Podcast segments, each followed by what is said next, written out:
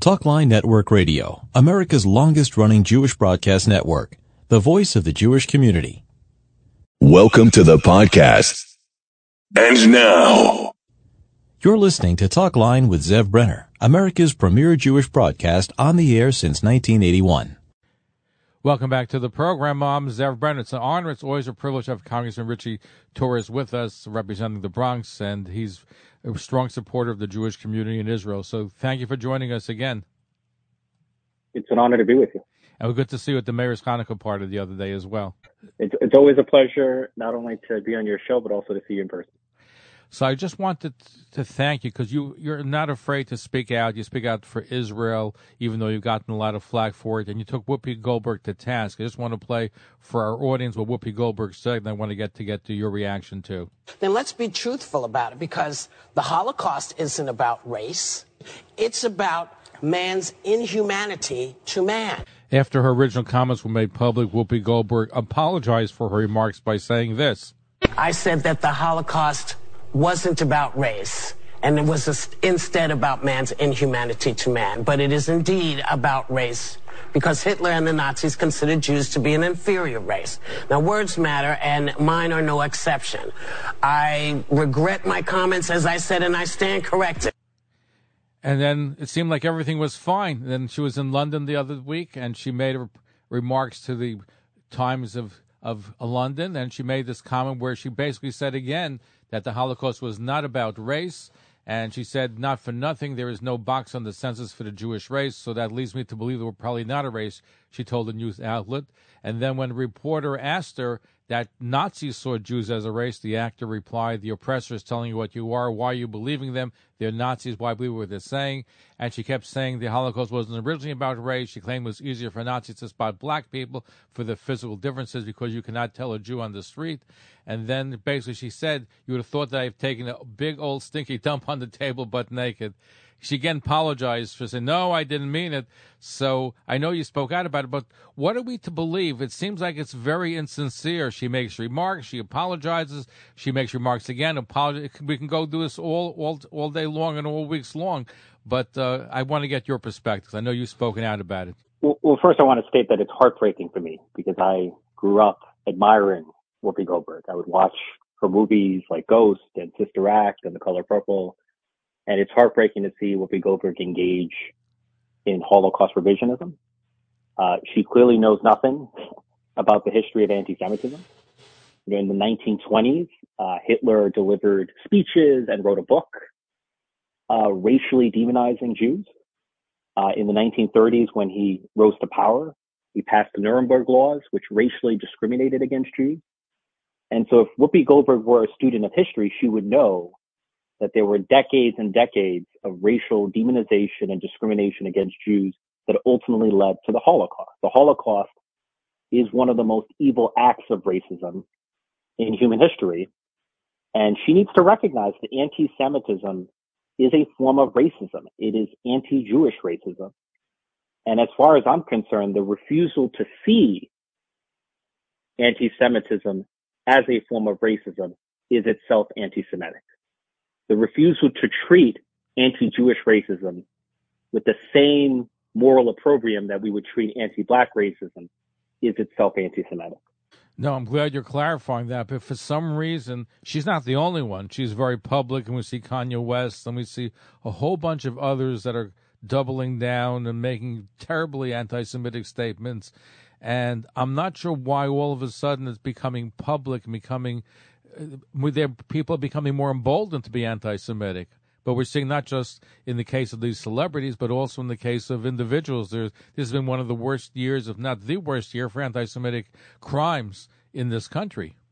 There's no question that we're living in an age of high-end anti-Semitism. Uh, we've seen an outbreak of anti-Semitism on college campuses, on social media, on the streets of New York City and elsewhere in the country. And my position from day one is that all of us, regardless of whether you're Jewish or not, we all have an obligation to fight anti-Semitism, no matter what form it takes and no matter what direction from which it comes. And I have been outspoken against anti-Semitism, whether it comes from the extreme left or the extreme right or somewhere in between. And you've gotten flack, by the way, because you are progressive, but you're also very pro Israel. A lot of progressives are angry at you for being pro Israel. In fact, they try to make sure you weren't going to win your election, but thank God you did win. But um, there there is an anger against you, and I don't understand why people cannot have a point of view supporting and being pro-Semitic and against anti-Semitism. Why that's something which should be punished at the polls, which they tried doing. Yeah, one of the greatest myths of our time is the idea that there's a complete separation between anti-Zionism and anti-Semitism. Um, my view is that anti-Zionism is simply the latest mutation in the DNA of anti-Semitism. You know, you know, you cannot incite hatred for the largest Jewish community in the world, which is Israel, without trafficking in anti-Semitism. Um, uh, you know, I'll, I'll, just share a personal story. The the other day, I, you know, uh, I had spoken to students at, at SAR, uh, uh, a yeshiva in in Riverdale, and I said to the students, you know, the the the, the message of Hanukkah is the freedom to be who you are.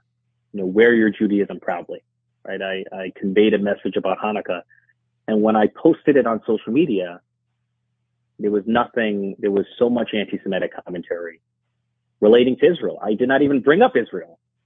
But every time I even bring up anything relating to Judaism or Hanukkah, there are these critics who see it as an opportunity to demonize me and Israel, which to me underscores the connection between anti-Zionism and anti-Semitism. You couldn't have said it better because there really is no distinction. Those are anti-Zionist or anti-Semitic and that's unfortunately the case. So let me ask you this, Congressman: How do we combat it? Because you see that, and you're not Jewish, and you see the hatred that comes out there when you say anything that supports Jews. Forget about Israel. Just like you just said, Jews being Jewish, we feel the anti-Semitism even more. What do you think we as a society, or maybe on a congressional level or governmental level, yeah. can do to combat it? Look, frankly, more important than policy is culture. I think in order to ensure that we have a culture free from anti-Semitism, we all have to speak out and stand up uh, whenever anti-Semitism rears its ugly head. You know, the moment I see an episode of anti-Semitism, I am quick to speak out forcefully against it because I want to send a clear message that if there's anyone out there who traffics in anti-Semitism, you're going to have an enemy in me. I'm going to speak out forcefully against you. And if you have a critical mass of people who operate the same way that I do, I think it's going to make a difference in our overall culture. Well, I, there there was so one. I'm hoping to lead by example. No, you are. As you were talking, I was reminding of a story. I forgot which part of the country there was an anti-Semitic around incident around Hanukkah time. So everybody in the community that year, I believe, put a menorah in their window, even those that weren't Jewish. And the majority of the community was not Jewish to show the solidarity. And what you're saying is, if good people speak out and against anti-Semitism, then maybe we can make a change. It's culturally, but it's also what the kids are being told. And unfortunately, as you point out, it's on the extreme right and the extreme left. That's where they unite is in their anti-Semitism. And I'm particularly troubled when I see anti-Semitism, especially in the African American community. We would expect that, considering the history of blacks and Jews working together, I would just, I would just upset. Many people upset that the heightened anti-Semitism led by people like Kanye West or even Whoopi Goldberg, it emboldens people to say, "Hey, listen, if these celebrities say that they're against Jews. Why should I be any different? That's exactly right. And, you know, the Kanye, Kanye West episode is instructive because the backlash against his anti-Semitism has been so overwhelming that it has eviscerated his career. I mean, he incinerated his career. Uh, there's nothing left. He's been relegated to the fringe of our society. Um, and, and, and I think it sends a powerful message that there are consequences. There will be accountability for anyone who aids and abets anti-Semitism in any way.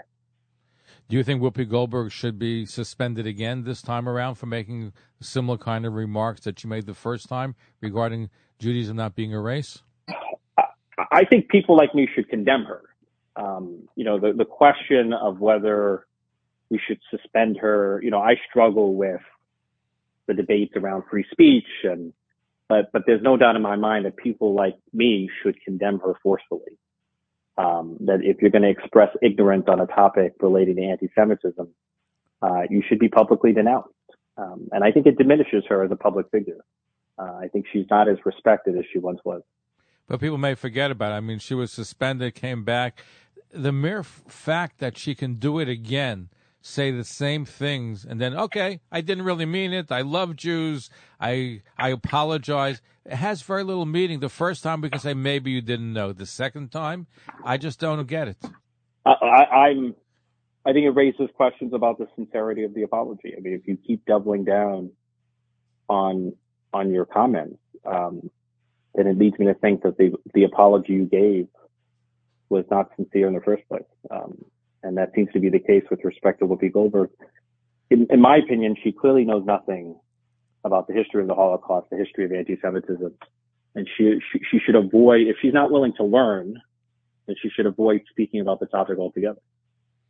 Maybe she relishes the publicity. I don't know because I just can't understand why she said it the first time and now why she said it the second time but th- there has to be consequences. If all you do is get, okay, we don't like you. Look at Mel Gibson years ago, uh, when he made these controversial movies and made anti-Semitic statements, and his father did.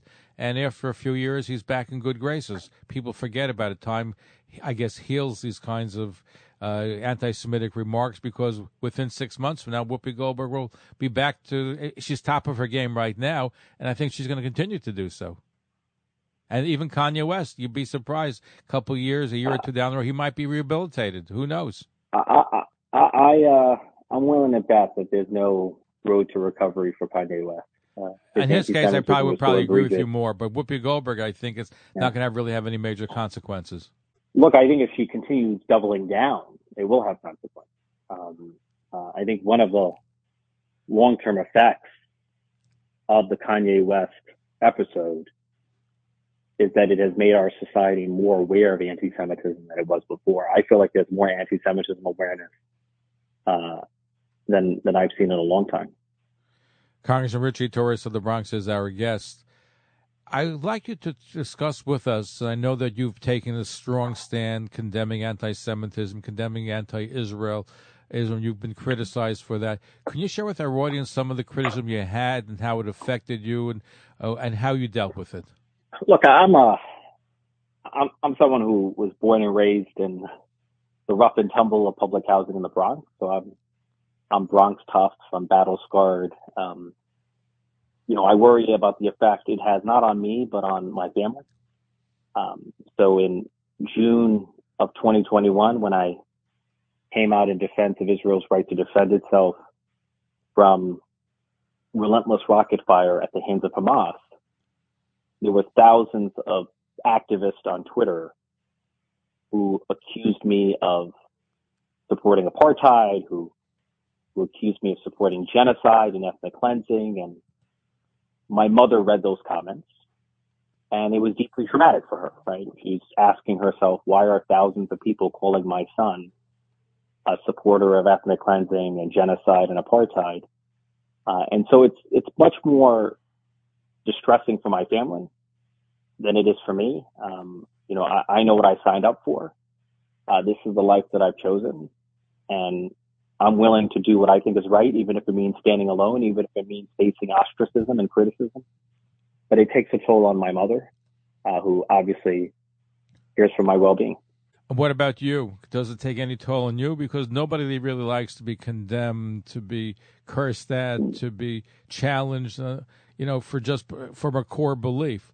So how does how do you deal with that? It's easy. I know you grew up with it, but does it take any toll on you? It, it inevitably takes a toll on you, and and you know I I've had to face ten years of demonization as an elected official, and I have gotten death threats. Um, I have been harassed because of my position on Israel, because of my position against anti-Semitism.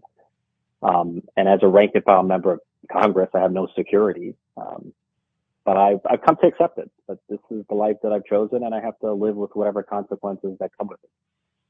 Congressman Torre, I want to tell you that we in the Jewish community are very appreciative of your stand. There, I, I don't know how many Jews are in your electoral district, but I know you're doing the right thing and you're speaking out, whether it's anti-Semitism for Whoopi Goldberg or whatever anti-Semitism exists, anti-Israel and anti-Zionist sentiments that unfortunately is part of public fabric these days. So thank you for your leadership. Thank you for being courageous, and we appreciate uh, what you're doing. and look forward to having you back again.